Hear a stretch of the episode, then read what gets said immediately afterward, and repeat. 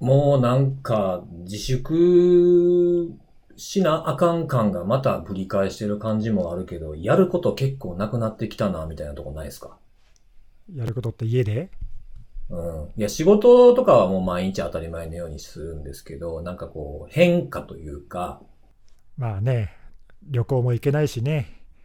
そうなんですよね。なんか僕は結構なんかいろんなね、音楽だとかゲームだとか、まあいろいろ、あとなんか電動ガン始めてみたりとかっていうのもやったりとかしてるんですけど、まあなんもうなんだんだんこうやることなくなっていくというか、なんであの、はい。モデルガンとかでも沼なんじゃないの？いっぱいあるんじゃないの？いやいや、二つなんですけど、なんかずっと的を打つぐらいしかすることないんで。な なんかでもあれですけどね、あの、こう、打つのを、普通に例えばハンドガンだったら手伸ばしてこう打つでしょ？なんとなくテレビドラマとかに出てくるような感じであるでしょ？うん。僕でもだんだんこう構え方変えたりとかしてますからね、今。細かいところにこだわるしかもうないみたいな。えそうそうそうそう。なんかその、なんか狭い、サバゲーしたこともないのに、狭いところでサバゲーするんやったら、こう、なんて自分の顔に近づけて打つんですよね、多分。おーうん。そんな打ち方とか練習して、いつこれ使うんやろうと思いながら、やったりとか。日の目を見ないかもしれないね。うん、そうなんですよね。で、あのーまあ、ゲームとかも、なんかそんなしょっちゅうしょっちゅう新しいのも出ないじゃないですか。自分の興味を引くやつもね。だから最近ね、なんか昔クリアしたやつをね、こう、なんかワン、ツー、スリーとかあって、それをもうワンから始めて、もう今7作目ぐらいまで来ちゃったんですけど、どんだけやり直してんだよ。めちゃめちゃなんかね、ああ、こんなんやったわ、とか思いながら、そう、それでなんかあの、まあ、とあるゲームでね、その、舞台が船の上なんですよ。ほうん。あ、まあ、あの、別に何か言う、何か言っても構わないと思うんですけど、バイオハザードシリーズなんですけど、う。ああ、なんか昔からやってるよね。ずずっとやってて、で、まあ、最初はなんか洋館からスタートしてとかっていうのが多かった。まあ、地上、主に地上なんですよ、大体ね。うん。そう。で、まあ、あるシリーズだと、その、海の上なんですよ。へえ、そんなのあるんですね。そう、船が舞台のやつがあって、リベレーションズっていうのがあるんですけど、で、こう地名とか出てくるわけですよ。今ここどこですみたいな。うん。で、地中海の上をその船が走ってて、その船に乗り込んでいって調査しないといけないっていうストーリーなんですね。で、あのーこう船の絵があって、で、今これ地中海ですみたいなのが出るんですけど、地中海上って出てきて文字が。いや、反射的にね、どっちやねんって思いましたよね。地中なんか、海上なんか、地中の海の上の、なんやそれみたいな感じで、大阪にはね、あの、西中島南方っていう駅が、地名があるんですけど、それを思い出しましたね。西で中の島の南の方で、どこやねんみたいな感じの、すごい引き出しですね、それ。そうそうそう。ほんで、あの、また、なんていうんですかね、動物で言うたらあれですかね、ネズミ、キツネザルみたいな、どれやみたいな。感じのことにすら突っ込んでしまうぐらい、なんか変化がない。なるほど。あうん、もうなんか、なんかもう突っ込まんと、やってられへんな、みたいな感じになってくるんですけど、まあこれもまだ当分続くんやろうなと思いながらね、そうね。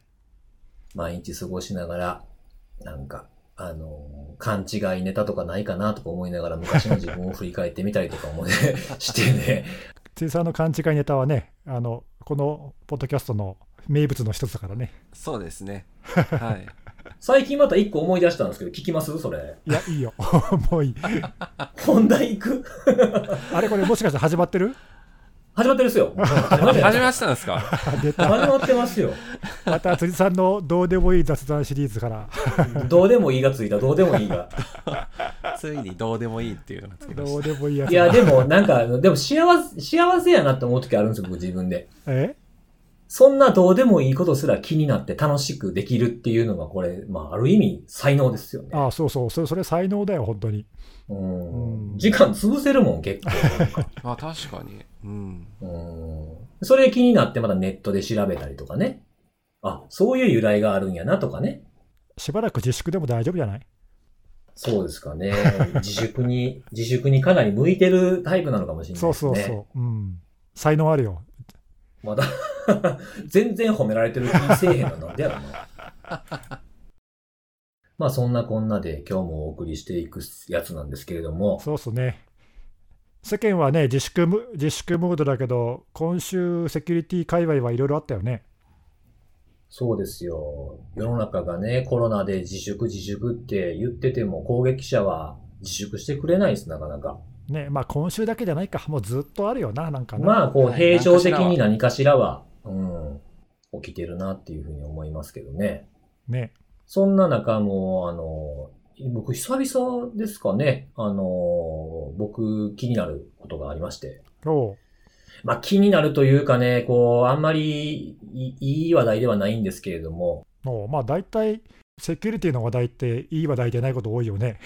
そうですね。なんか新しいテクノロジーができて、これで守れるみたいなのって、そんなにあんまり、うん。しょっちゅうしょっちゅうないですもんね。事件と比べれば。どっちかっていうとね、うん、そうなんですよ。暗い話題が多いなっていう。その黒い、暗い話題もね、少しでも明るくししたいなっていう気はするんですが、なかなか難しいですね。はい。えーで、そんな中であの、僕がずっと気にしていた話題あるじゃないですか。はい。毎週のように言っていた標的型ランサムの話なんですけど、あの、ニュースが出ていまして、とうとうあの、国内でも被害か、みたいな。ああ、出ちゃいましたか。えーあの、まあ、た記事タイトルは、まあ、感染か、みたいな感じのやつでニュースが出てるんですけれども、えーあの、愛知県のね、会社がやられたんじゃないかみたいなニュースが出てきてしまいましたと。これでもあれだよね、その、いわゆる標的型ランサムウェアの被害は、まあ、公表されてる事例ってあんまりないけど、国内でも前からさ、あるってことは分かってて、今回は何が、何が初なの？何が初というか、その、まあ、社名がちゃんと出ている報道っていう風なところかな。っていうか、あれでしょ、その、辻さんもかけてるリークサイトに出ちゃった事例としては初初なんじゃないの？そうですね。あの、グループ企業とかではなくて、そこそのものがっていうのだと、僕の見ている範囲では初です。国内企業ではね。うん。うんまあ、今まで海外のところしか出てなかったもんね。そうですね。海外拠点とかなんか買収してグループになってる会社とかね。うん。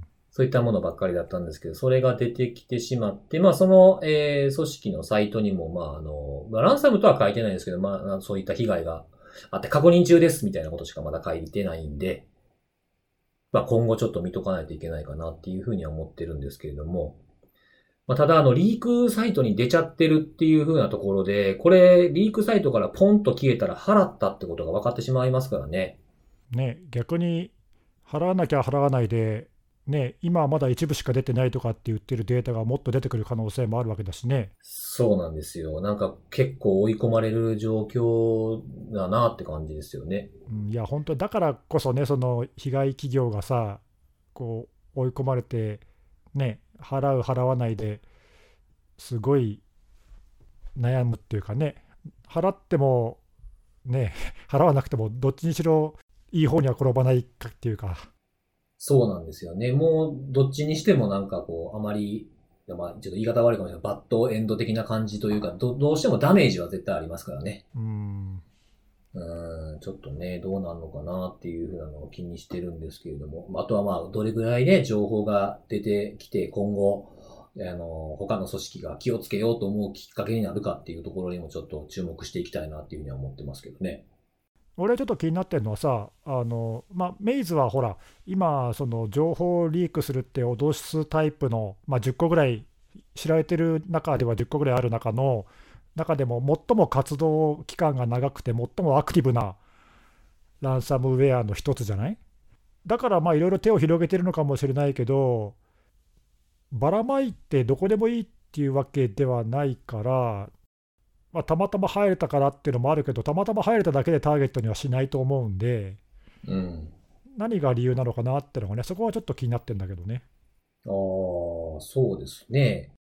うん、なん、なんでなのかな。そうそう、なんで攻撃者のレーダーに引っかかったんだろうっていう、そこがちょっと気になってるけどね。まあ、業種的にもね、そんなにって感じなんですけどね。よくやられてる系のジャンルかって言われたら別にそこまでっていう感じなんですよ。今のところこう見てきた中では、あ、ここ、あ、だからやられるのかっていうふうなところはね、ちょっと見当たらないんですよね。特定の分野では有名な企業らしいので、まあ、そういうところで攻撃者も知っているっていう、ね、知名度から選んだのかもしれないけど、分かんないけどね。なんかちょっとそこら辺がね、少し、うん、気になるとこだったな、俺は。で、そのどういう、どういう流れでそこに目をつけたかっていうところですよね。そうそう、まあ、それ以上のね、詳細が今分かんないから、今の時点で、なんでここなんだろうなっていうのは、うん、気になるとこかな。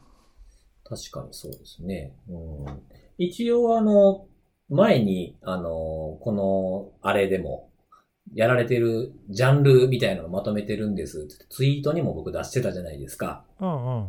ええ。で、最、ちょうどあの今日この収録があるっていうんで、昨日の段階、7月17日の段階で、あの、また、業種だけちょっと統計取ったやつを、あの、グラフにしてみたんですよ。おううん。そしたら、まあ、あの、上位はね、IT サービス15件で、で、うえっ、と、建設土木が13件で2位ですね。で、その後、えっ、と、11件、10件という並びで、不動産、弁護士っていう感じです。その辺はまあ、あんまり変わってないのか。そうですね。ただ、ちょっとその、IT 情報サービスに対して、その下のやつの追い上げの件数がちょっと増えてきてるかなっていう感じですね、今。全体のその被害者数数っていうか、絶対数は増えてんの？えっと、今、289組織ですね。増えてますね。あー前回250ぐらいだったよな、確か。に256とかじゃなかったですかね。そうだよね。うん、1割増しぐらいか。あーまあ、じゃあ着実に増えてるね。嫌な、嫌な感じだね。うんで、まあ、やっぱ特にメイズが一番多いですね、増え方が。ねあれなんか新規で一気にバババーっと出るもんね。そうなんですよね。なんかまとめて一気にやってるのか、ちまちまやってるのかわかんないですけど、出すときドって結構出すんですよね。ね。うん。なんでちょっとね、なんかあんまりこう、業種的にも、まあ、ばらつきがまだまだあるっちゃあるんですけど、まあ、こんな、こういう感じですね。はい。まあ、ちょっとね、あの、前から紹介はしてるけど、その、ランサムウェアって暗号化で、あのシステムにダメージを与えるっていうか、システム停止してとかっていうさ、ビジネス事業局上のリスクプラス、今回のやつはほら、情報流出もね、あって、そっちのリスクも考えなきゃいけないっていうね、ダブルパンチで来るから、その辺の備えをちょっとしておかないと、いざね、攻撃されて感染しちゃうと、右往左往しちゃうことになっちゃうよね。多分多くの企業はそんな感じだと思うんだよね。うん、まさかとは思ってると思うんですよね。うん。あとほら、身代金を払う、払わないみたいなさ、のも、ね、その場になったらどうすればいいかよく分かんないしね。うん。あとほら、今回のやつって、どの攻撃者も大体、あの被害企業のさ、足元を見てふっかけたり、あるいは交渉に応じて値段下げたりとかさ、なんかいろいろやるじゃない。結構な金額ですしね。うん払った事例とか見てると。そういうのもね、いきなりその場になってもうまく対応できるか難しいし、うん。なかなか厄介よね。まあ、ちょっとそういう国内のね、事例が出出始めたっていうか、これが最初で最後だったらいいけどね。うん。まあでも、なかなか手は緩めてくれなさそうな気はしますけどね。うん。そうはいえ、前にここでも言ったけど、ね、入ってくる侵入の出口ってそんなに別に珍しいわけでもないから、まあ、今だったら何？メール以外だと VPN と RDP ぐらい気にするのは。そうですね。そこがまあ主かなっていう感じですかね。なんか主に狙われてる感じはその辺よね。うん。まあ、あとは、あの、はい。自分のところのその、例えば日本企業とかだったら、本体のところに来る前に違うところを踏んでくるとかっていうのもまああるかなってところですかね。ああ、なるほど。別の子会社とか事業所とか？そうですね。そことの繋がってる、そのネットワークもちょっと気にした方がいいかなっていうふうには僕は思ってます、そうだね。それもあり得るよね。うん。その辺かな、今だったら。うん、脆弱性もね、最近ちょこちょこまた大きめのが出てたりもするんで、そうね。その辺も気をつけてほしいなってとこですかね。ね、先週あの、特に触れなかったけど、このところなんかね、ゲートウェイ系の製品の脆弱性が立て続けに出てるしね、そうなんですよね。なんかやばめの、うん、どれもこれもさ、CVSS のスコアが10とかさ、おいおい大丈夫、大丈夫かよっていう、エクスプロイトがあったりね。そうそう、まあなんかね、管理インターフェースに限定しますとかさ、条条件があるから、まあなんとか助かってるけど、やばめのやつがいっぱい出てるからね、うん。気をつけないと。そうなんですよね。その辺、まあ、外からの外説されてる部分と、あとは中とはいえ、グループ企業でどう繋がってるかっていうのは再点検する機会にしていただきたいなというふうに思いました。改めて注意喚起をってことですね。そうですね。はい。まあ、これで終わらない気がするんで。はい。はい。僕はそんなとこかな。はい。まあ、あとは、あの、余談というか、あんまり役にも立たない話なんですけども、あの、じ、自動で、その、標的型ランサムのリークサイトをチェックするプログラムの話がちょっと前に出たじゃないですか。辻さん、書いた方がいいよって。手作業でプチプチやるの大変そうだからね。はい。そうそうそうそうそう。ほんで、あの、その時多分僕ね、そんなん、僕にはそんなん書けませんよって言ってたと思うんですよ、多分。うん、言ってたね。うん。言った手前ね、なんかちょっと悔しなってきてね。やってみた？うん。書いた。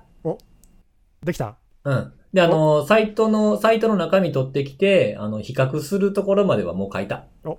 じゃあもなんかもう、あ、そう、あとはどこチェックしてね、更新するかと、あと通知どうするかと、その、あとは残してるね、アーカイブどう保存するか、管理するかみたいなとこ書くぐらいですね。う、おうおうあだいぶ楽になったじゃん、それで。そうなんですよ。一回めちゃくちゃ詰まったんですよ。ドハマりして。で、全然なんかその、トアのね、その、アドレスって短いのと長いのあるじゃないですか。はい。バージョン2と3ね。そうそうそう。ね、短いのやといけんのに長いのやったらなんかソケットがエラー出すみたいな。おうあれ？みたいな感じでやってて。で、えー、トアが古かったっていうね。やっぱりな。そう、そんな、今、今聞いててそんな気がしたよ。そんなわけねえよな、とか思って。いや、なんかね、そうそう、あの、本当にあの、とりあえず間に合わせの目の前にある VM イメージでやったらね、最新使ってたんですけど、最新が最新じゃなかったんですよね。あ、上がりきらへんやつだったっていう。なるほどね。リポジトリの問題でした。ありがちな。そうなんですよ。最初プロ、そう、プログラムでやってたら、あの、うまく動く URL、動かへん URL があったんですけど、ブラウザー経由でその、プロキシにして繋いでも同じやったんで、あ、これはもう TOR の問題やなと思ってね。えーで、も Windows のローカルの TOR でやったら普通にいけてね、なんじゃこれっていう。まあ、なんかね、うまくいかへん時ってほんとしょうもないことが原因の場合って多いですね。うん、まあ、切り分けやってったら分かったんで、まあまあ、いいかなっていう感じなんで。まあ、これでちょっと、ちょっとは楽になるものが作れそうかな。もうちょっとしたらできる感じなんで。もうコアの部分はできたんで。はい。意外とね、プログラムも書いちゃう辻ちゃん的な感じで。すごいですね。すごいね。いやいやいやいや、もう本当に見よう見まねですよ。とはって言えばさ、あの今話に出たけど、V2 のアドレスはもう1年後には使えなくなるからね。あ、そうなんですね。そうそう、もうあの V3 にみんな移行してねってアナウンスされてて、うんうんうんううん。ん、あの1年後、9月かなぐらい、9月かなんかであの正式にトアのサポートから外れちゃうんで、ああ、じゃあ今度からその、とあの、オニオンサービス上げるときにはもう長いのしかできないようになるってことなんですかね。最新版とかで、この先。なんで、トアのバージョンを上げないと、あのノードが、リレーとかが全部 V2 を弾くようになるんで、1年後には。ああ、あ、1年後なんですね。うん、あの最終的にサポートは、確かで9月か10月だったと思うけど、切れるのが。うんうんうんううんうんん。まあ、あのこのポッドキャストを、ね、聞いてる人はみんな多分トア使ってると思うんだけど、おお、多分皆さんトアを通してこれを聞いてるんじゃないかっていう。その可能性はありますね。そんなわけあるかい。えーあいや、わかんないですよ。僕のあの、辻リークス .com 見たらもうアドレス全部トアからかもしれないですからね。あじゃあ、そしたらさ、あの辻リークスもオニオンアドレス作った方がいいんじゃないの？ああ、いいでマすね。ジで。そ次れ、の宿題それもうが出ちゃった。自分で立てな、自分で立てなあかんやん。ドメインも、また DNS とかも立ててやんの？えいや、DNS なんかいらないよ。あ、DNS はいらんか。いらないですよね。うん、いやいや、トアのトアのリレーさえ上げればいいんだよ。うーん。それはもう絶対にアクセスゼロじゃ。俺がするよ、アクセス。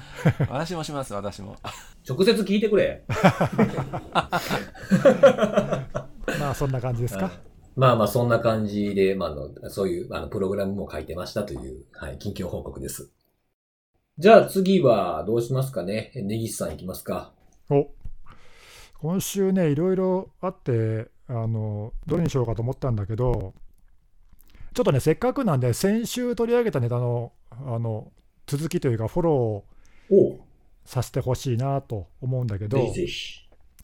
先週さ、辻さんが、はい。香港でシグナルっていうアプリがなんか急に人気が出て、ダウンロード1位になってますとかっていう話をしたじゃない？しました、しました。うんうん、であの、その話を聞いてた時に、ちょうどその収録の何日か前ぐらいに、ちょうどシグナルがあの結構、その香港とは関係ないところで話題になってて、でまさに先週話したネタとちょっとあのかぶるかぶるというか関係するんで、それをね取り上げようと思うんだけど、先週ね、その香港でなぜ人気が出たかって話をしたときに、辻さんがさ、えーっとそのシグナルってまあエンドツエンドで安全に暗号化してくれるっていうことのほかに、法執行機関からその利用者の情報をよこせって、まあ、要求されたとしても、シグナルはデータを持ってないから出せませんって、まあ、そういう実績があるから、そこがあの人気の理由じゃないかって、そんな話をしたじゃん。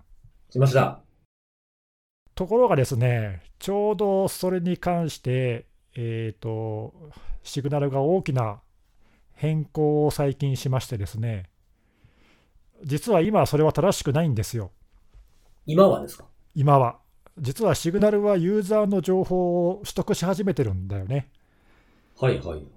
うん、で、ちょっとそれがね、あの今、いろいろ話題になってて、なん何かっていうと、連絡先の情報とか、アプリの設定の情報とかを、まあ、シグナルのクラウド上に保存する仕組みが最近導入されましたと。ほう。で、それはなんで必要になったかというと、一応順を追って話すと、前にもよあの先週も言ったけど、シグナルって携帯の番号でユーザーを識別してるじゃん。はい。でもできればそれはやりたくないじゃん。そうですね。うん、プライバシーを気にする人からすればさ、使う側からするとってことですよね。そうそうあの、僕も先週、ワイヤーのが好きって言ったけども、その好きな理由は携帯番号がいらないからっていう、その一点が最大の理由なんで、うんでやっぱ同じことを言ってる人たちは他にもいて、で、シグナルも将来的には携帯電話の番号を必要ない形に移行するって言ってるのね。うーん。でもそうすると、今ってシグナルってさ、あの使ってる人は分かると思うけど、例えば Android だったら Google、で iPhone だったら Apple が持っている、そのデバイスにある連絡先の情報を読み込んで、電話番号のリストを読み込んで、それで宛先を識別してるじゃない？はい。ああで、その仕組みがだから使えなくなっちゃうわけ、携帯の電話番号を使わないとすると。おおそうですね。うん、そうするとあの、チャットした相手というか、話し相手をどうやって識別して、それをどう保存すればいいかっていう問題が出てきて、今までだったら電話番号だからずっと、例えばあのスマホ機種変更とかしてもさ、電話番号でもう一回データをシンクすればよかったんだけど、うん。それができないよねと。うんうん。なので、将来的に携帯の電話番号を使わない仕組みに移行することを見据えて、その場合には、じゃあ、コンタクト先のリストをクラウドにバックアップできる仕組みが絶対必要だとうん。いうことで、その仕組みを実は導入したのね。うん、で、それ、あのセキュアバリューリカバリーって SVR っていうんだけど、まあ、あの安全にユーザーのデータを暗号化して、バックアップする仕組みっていうのがまあ導入されましたと。えうんまあ、これは一応、そのね、携帯番号を使わないから、使わなくするには必要だなと、まあいいんだけど、えうん。でそこで問題になったのが、あのそこにちゃんとまあ暗号化してデータを保存するんだけど、ユーザーが設定したピン番号を暗号化の鍵にして、で保存するという仕組みにしたんだけど、そのピン番号っていうのが、デフォルトで数字4桁なのね。おおなんかもう古い、古い感じの話ですね、それねう。ん、でただね、もちろんね、あのシグナルってものすごい暗号にあの特化したっていうかさ、暗号の強い人たちがプロがいるから、あのそれをそのまま使うわけではもちろんなくて、ランダムな数値と組み合わせて、非常にあのセキュアな仕組みで鍵を生成して、ですごく考えられているんだけど、まあ、そうは言っても、ユーザーが決めるのは4桁の数字でいいということになっていて、まあ、もちろんあのもっと複雑なのがつけたい人は変えられるんだけど、多くの人はそんなの嫌だよねってことで4桁にして、でなおかつこれがね、無効にできないと。おろ。あの立ち上げたら基本、まずピンを設定しろって、有無を言わさず強制されるっていうことになってて、であのまあ、それらの変更を見て、セキュリティのコミュニティがまたワイワイ騒ぎ始めてさ、批判されてる意見はいくつかあって、まず一つは、その先週も辻さんがまさに言った人気の秘密って言ったんだけど、データを持たないことがいいって言って、それが理由でシグナルを使ってる人がいっぱいいるのに、なんでバックアップの仕組みなんか作ったんだよって、そもそもそこから批判してる人がまずいますと。でそれから、まあ、バックアップはね、携帯の番号を使わないためには仕方ないかなって言うんだけど、まあ、でも4桁のピンはないでしょと。うん、確かに。うん、っていう人たちもいますと。まあ、でもね、これも一応、そのシグナル側は、結構ほら、その香港での利用が増えただの、米国での利用が増えただの、結構ユーザーが今増えてんだよね。うんそうすると、一般のそのセキュリティのプロばっかりが使うわけじゃないツールとしては、その辺のそのセキュリティとプライバシーと、あとまあユーザビリティと、その辺のバランスを取ると、まあ、多くの人には4桁のピンでいいんじゃないかというまあ判断をしたみたいなんだけど、まあ、そこがまた批判されているところが一つと。うん。であとは、まあ、そこまでもまあどうしょうがないとしても、でも使いたくない人は無効にさせてくれよと。全ユーザー強制はないでしょって言ってる人たちもいて、まあ、あのいろいろね、そういう議論があって、で最終的にどうなったかっていうと、まあ、シグナルってさ、モクシー・モーレン・スパイクって人があの開発メインでやってる、うん、けど、そのモクシーがツイッターで、あのお前らの言うことは分かったと。で、あのまあ、全般的な方針は変えないけど、そのどうしてもやめたいっていう人のために、オプションで無効にするオプションをつけるよと。いうことをまあ約束して、で、今週出た最新のリリースで、そのオプションが追加されました。なんで、今はね、あのピンピンを無効にするっていう設定が、なんだかアドバンスだったかな、コードの設定のあの中にちょっと深いところに隠れてるけど、そこに行ってピンを無効にするってやれば、今言ったピン機能は無効にできる。うんでもそれを自分でやらないと、よまあ、要するにあの、自らそれを設定しない限り、デフォルトではオンになっていて、ええ。ユーザーのコンタクト先がそのピン番号で暗号化されて、実はクラウド上にバックアップされているということにね、まあちょっとなりましたと。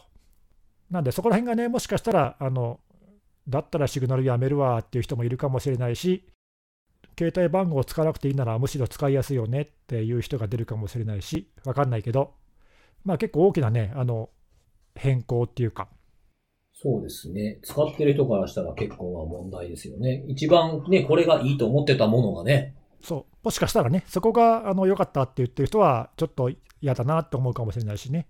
まあそんな話が、まあ、ただね、一応その、あの詳しいその仕組みはね、あのブログに、シグナルのブログに載ってるんで、興味ある人は読んでもらいたいけど、まあ、かなりそのセキュアに作られてるんで、そういう点ではさすがにしっかりしてるなとは思うけども、でもまあ批判してる人たちって、そもそもそこがあの論点じゃなくてさ、ユーザーにね、弱いピン番号をつけさせて、鍵にしてバックアップするなんて、そんなのダメでしょって言ってるんで、まあ、なかなかね、議論が噛み合ってない部分はあるね。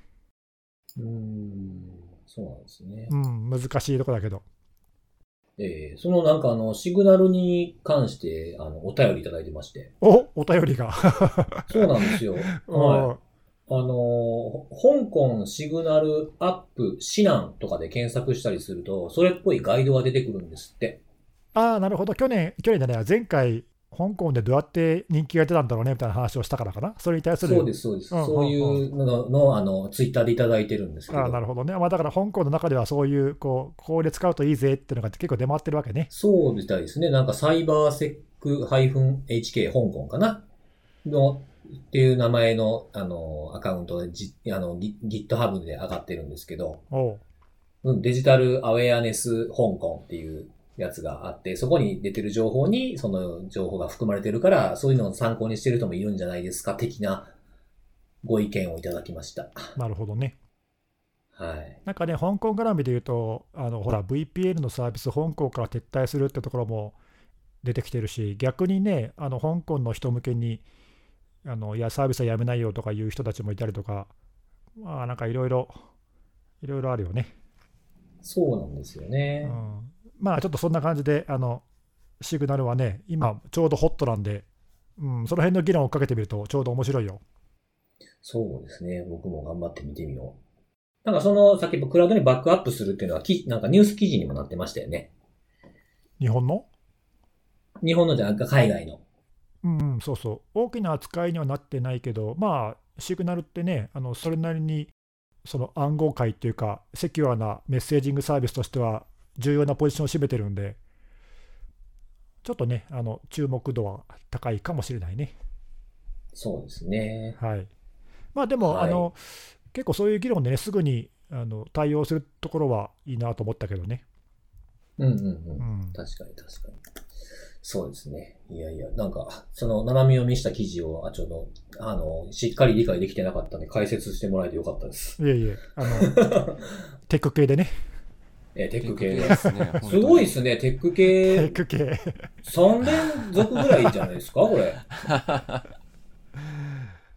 ね本当にそう。そう。いや、まあでもこういう、あの、ほら、その、何？シグナルいいよねって言って、まあ、使い始める人がまあ多いかもしれないけど、まあ、中身を知って使ってほしいよね、できればね。ああ、そうですね。どどこまでその本当に保護されるのかとかさ、自分のデータはどこにあるのかとかね。うん、ほら、あの今週、あのほら、ツイッターのさ、アカウント乗っ取りで結構大きな騒ぎになったじゃない？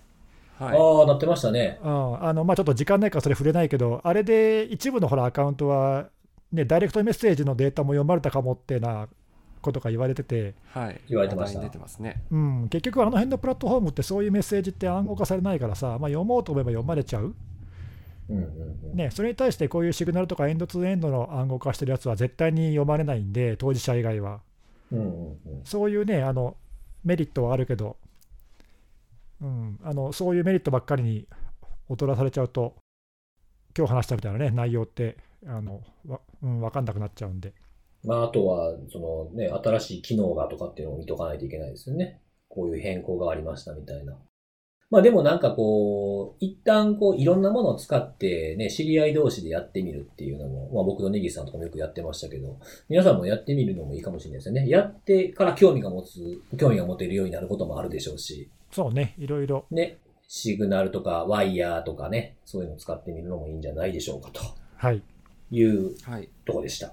はい。で、えー、次はじゃあ、カノさんいきますか。はい。私も、前回のお続編じゃないんですけど、あうんの前回、えーあれは定額給付金詐欺でしたっけ？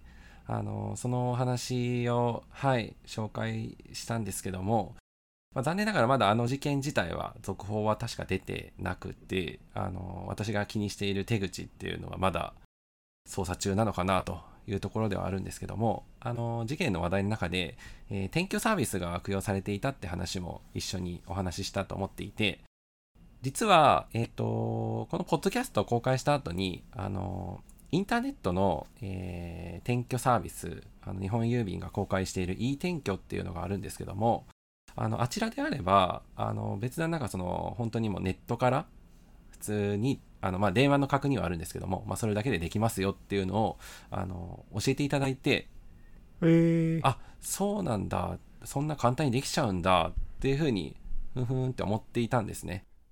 それって昔からあったのかな？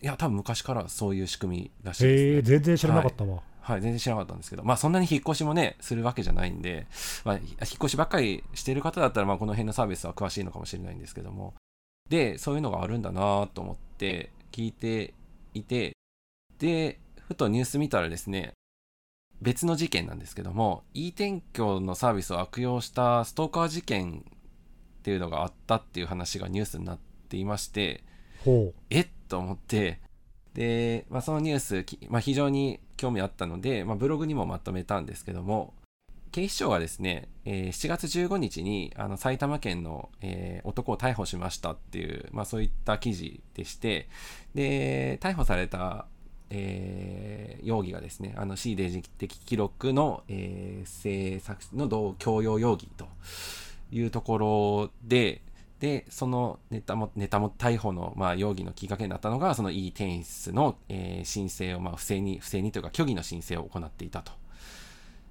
で、男が行っていたのは、あの、知人女性に対して、まあ、いろんな嫌がらせの行為をしていたらしく、で、その中で、その、e 転居のサービスの悪用があったって話なんですけども、まあ、実際にこの、転居サービスの申請を、えー男が勝手に確か自分の実家にしたそうなんですけども自分の実家にその知人女性のもともとの自宅からその自分の、えー実家に引っ越ししましたっていう形で申請を出してですね。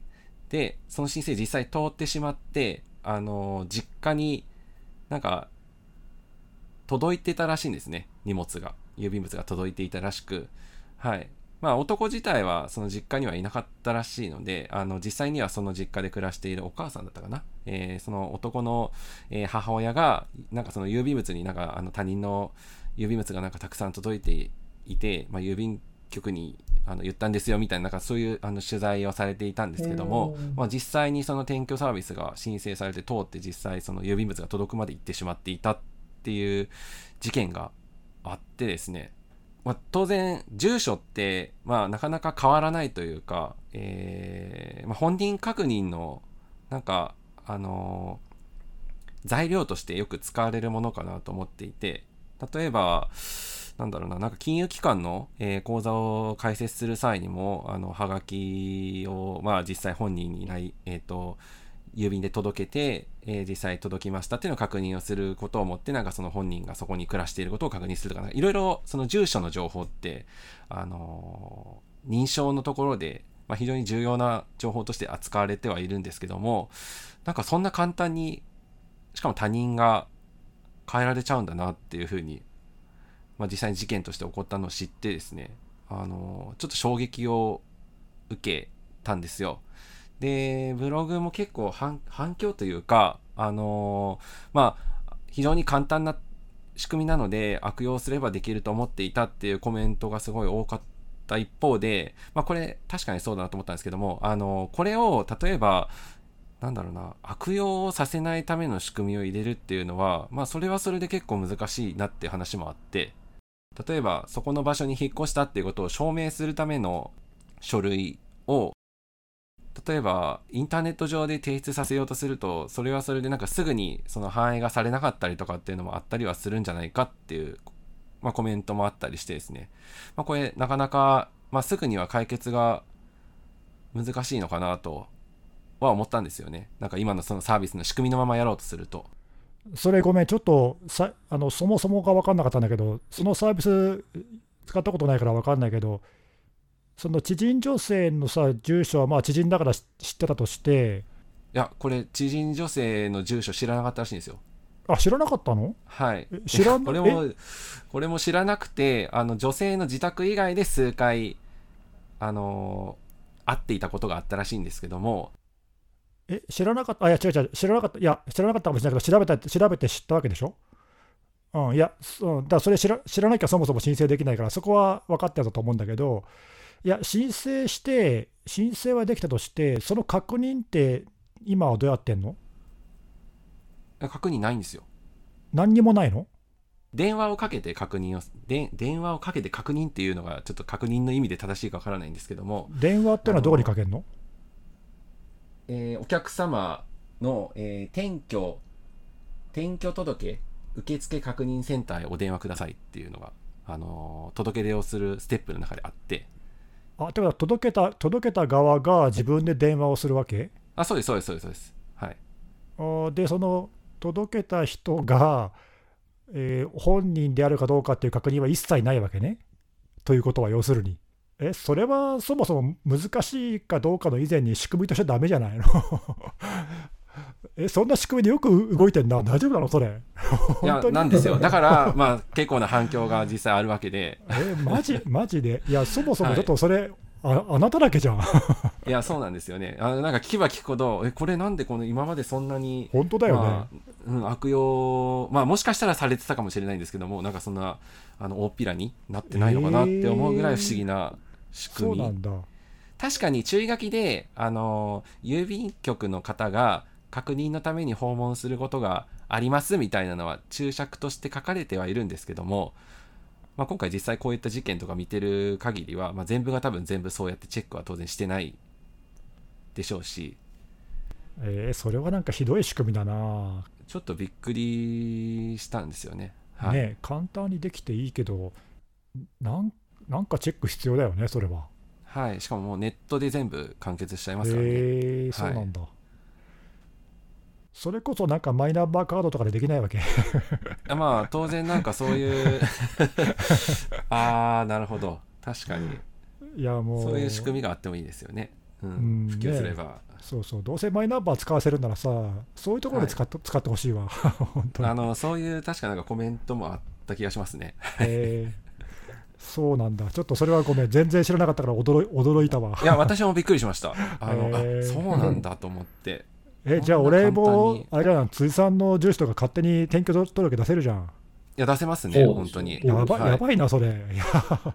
まあ、あの自分自身がその転居対象転居届というかその転居サービスの対象になっているかどうかっていうのは、えーその日本郵便のサイトで確認できるそうなんですけどもそれはでも自分がね、あれなんかおかしくないって気づかなきゃ確認なんかしようとしないもんね。常常時そんなねあの転居されてないかとかチェックするのもあ、ね、あの できないですからなんか怖いね、それ。いやーびっくりしました本当にいやこれ何かしら多分手は打った方がいいのかなとは思うんですけど、うん、なんかなんかちょっと手を加えるだけでうまくその辺がカバーできるかっていうとなんかそこはちょっと難しそうな感じはしていて、そうだね。はいまあなんだろうね、あの金融機関的なやつとかでやるとするとね、あの公共料金とかの住所と電話番号とかが載ってる資料とかさ、そういうもののコピーをネットで送るとかね、あのセルフィーとかねそういうのはい。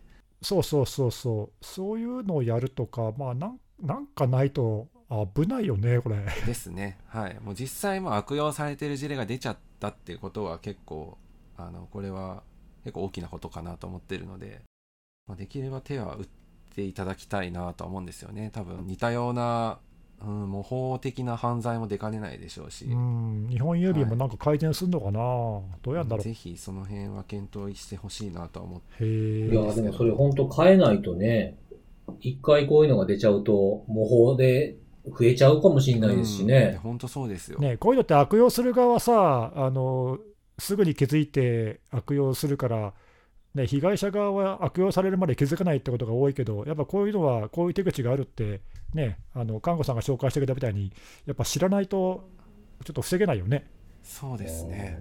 怖いねち。ゃんと、ちゃんと対策してね、本当の意味でもいい転居になってほしいですよね。今のままだと悪い転居ですからね。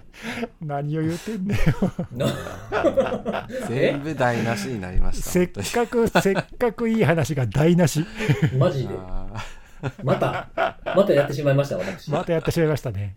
本当ですか？でもね、あの、あれなんですよ、あの、電話番号、引っ越した時の電話番号のやつも、今はどうなってるのか知らないですけど、昔とかは結構適当でしたよね。まあね、ーううんん、あの、何々様ご本人ですか？はい。あ、わかりました、みたいな。うん、まあそうで、ね、通って、通ってましたからね。うん、だから、結局なんかデジタル化して便利にしたけど、アナログな経路が穴になるっていうのって、ね、あの、DNS の変情報の変更のファックスで受け付けてそのまま通してましたみたいなものと同じで、そこが穴になるっていうのはなんか爪が甘いというか、なんかもったいないですよね。そうね、そういうのも悪用されて初めてわかるみたいなね。そうですねそうそうそうそう。なんかそういう、なんか言われてみれば、ああ、そんな方法かみたいなものでね、なんか手品の種みたいな感じのケースって結構ちょこちょこ見かけるなと思いますね。これちなみにあの e 転居だけ今取り上げたんですけどもあの女性が受けた嫌がらせって他にもあってですね。まあこれがその e 転居サービスがきっかけなのかっていうのはちょっとあの詳しいところまだ報じられてないんですけどもあのもう上がってるものだけでもクレジットカード使えなくなったりとか、えー携帯電話止められたりとか水道電気止められたりとかあるいはなんか銀行口座解約されたりとかかなり後半にわたってなんかおそらくそのまあちょっとここはまだ捜査中なので男が本当に関与したかっていうのは報道では出てないんですけども、まあ、今そその線で今捜査中ということで、まあ、もしこれあの他者が勝手にやれたとしたら脅威かなと。うん、だまあ、それもね、方法は違うかもしれないけど、いずれも本人確認の不備をなんかついたってことだよね。そうですよね。まあ、なんかちょっと怖いなと思いましたね。この辺は本当に。いやいやいやいや、もうなんか、今日も結構いろんな話が目白押しでしたね。いやー、よく、し結構ね、あの、自分でやっときながらあれなんですけど、ちゃんと毎週はい続くなって思ってるんですよね。まあ毎週やるのに慣れましたよ、だいぶ。ペースがね、だいぶ。はい。うんはいそうですね。なんか、まあ、ニュースは何かしら、まあ、あるっちゃありますけど、ありますからね。あるあるいや。もう逆に、うん、ありすぎて、どれ、どれをあのお話ししたらいいかなって悩むぐらいですからね本当に、ね、うん、取り上げてないネタいっぱいあるからね。いっぱいありますはい、はい、じゃあ、あの、お便りのコーナーなんですけども。またですか？はい。はい、あれですよ、そんなままたですかとか、そんなんやったらあれですよ、また急に、ねはい前回やってなかったのに、おあれですよ、おすすめのあれとか振り出しますよ、急に。まあでも最近あれよね、あの、反応が増えてきて本当嬉しいです。本当にありがとうございます。で、次のお便りコーナーは何ですか？はい。ちょっとね、あのーあ、こういう風なこと思うねんなって思ったやつなんですけども、はい。あのーたまたまつけたテレビで僕を見ることがあるけど、放送日前に告知ツイートしてほしいですっていうのが来てまして、あこれ、あの、あれなんですよね、その、なんかちょっとひねくれてるって思われるかもしれないですけど、あの、これわざと言わないようにしてるんですよ、僕。ああそうなんですか、うん。なんかこう、まあ、こっぱずかしいっていうのもちょっとあある、あるんですよね。で、あとはまあその、出るやつって、どっちかっていうと、こう、詳しくない人向けみたいなのがちょっと多いですよ、やっぱり。うん。なので、その、まあ、そのツイ、僕のそのツイッターフォローしてくださってる方は、その、もう、まあ、もう知ってるようなことだと思っていて、僕の中で。なるほどね。うん。だからまあ、その、まあ、かたくなにしないっていうわけではないんですけど、あんまりこう意識してないというか、ええんで、あの、この間出たやつも、あの、僕、寝てて見てなくて、自分で。それぐらいなんですよ。そう、そういや、そうやったな、みたいな。その、まあ、放送日は事前に教えてもらえるんで、わかるんですけど、あの、一応どうだったかっていうのだけと、ちゃんと見ない、見、見とかないといけないですからね。そのセミナーのアンケート見るのと同じなので。なので、一応録画予約は一応してあるんですけど、録画予約したものの、あの、忘れた、忘れてしまってたりすることも結構あるんで、なのであんまり意識してないのでツイートしないということなんですよね。した方がいいんですかね？どう、どう思います？どうでもいい。やっぱりな。やっぱりな。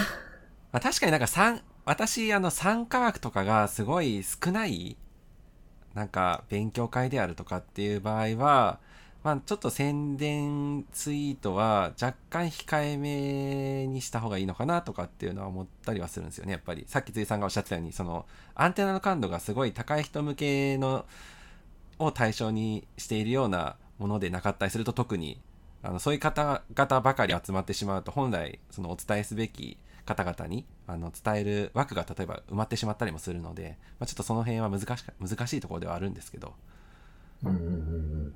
そうなんですよね。まあまあなんか、あんまり意識せずにやっていこうかなとは思ってるんですけど。まあそんなしょっちゅうしょっちゅうあるわけでもないんですけどね。うんまあでも参加枠があるならともかく、まあテレビは別に誰が見てもいいんだから、まあいいんじゃないの？別に告知したところで。そうですかね。うん、そうですかね。見る人が増えるだけで減りはしないからさ。ええあまあ確かにそうですねう。ん、うん。まあちょっとじゃあ、あの、次覚えてたらします。しないやつだな、これな。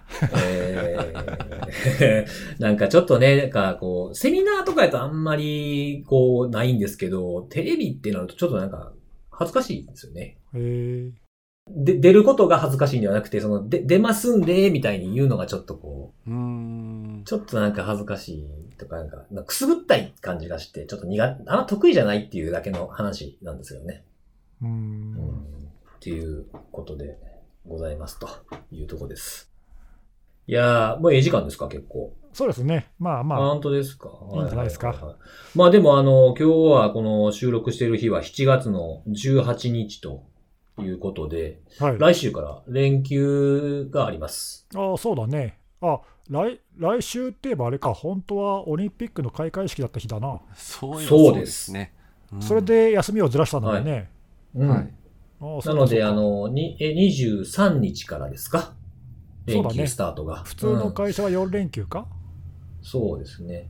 あんまりなんか話題になってない感じしますけどねなんかね、この自粛モデルだとなんか休みだろうが何だろうかよくわかんないよね。どこにも行けないしね、休んでもね。そうなんですよ、ね、そうなんまあでもね、連休っていうのもあるんで、それを使ってね、その実家に帰られる方とかもいたりとか、ね、遠出する方とか、そういう予定を持っている方もいらっしゃると思うんですけど、まあこのご時世なんで気をつけていただきたいなっていうふうに、そうね。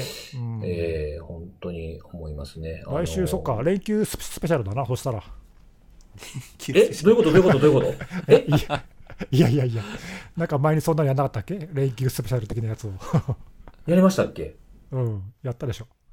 あ、そうか。じゃあ、なんか連休中は、その、できるだけ、その、家で聞いてもらうためにみたいなやつやりますか？そうそう、連休スペシャル。例えばほら、あの、毎週のネタのやつ以外に1個違うやつを特別でやるとか。あー、なんかね、あの、まあ、時事ネタ以外のなんか一個、こう、テーマ、みたいな決めて。やってもいいけどね。まあ時間が、時間があればね。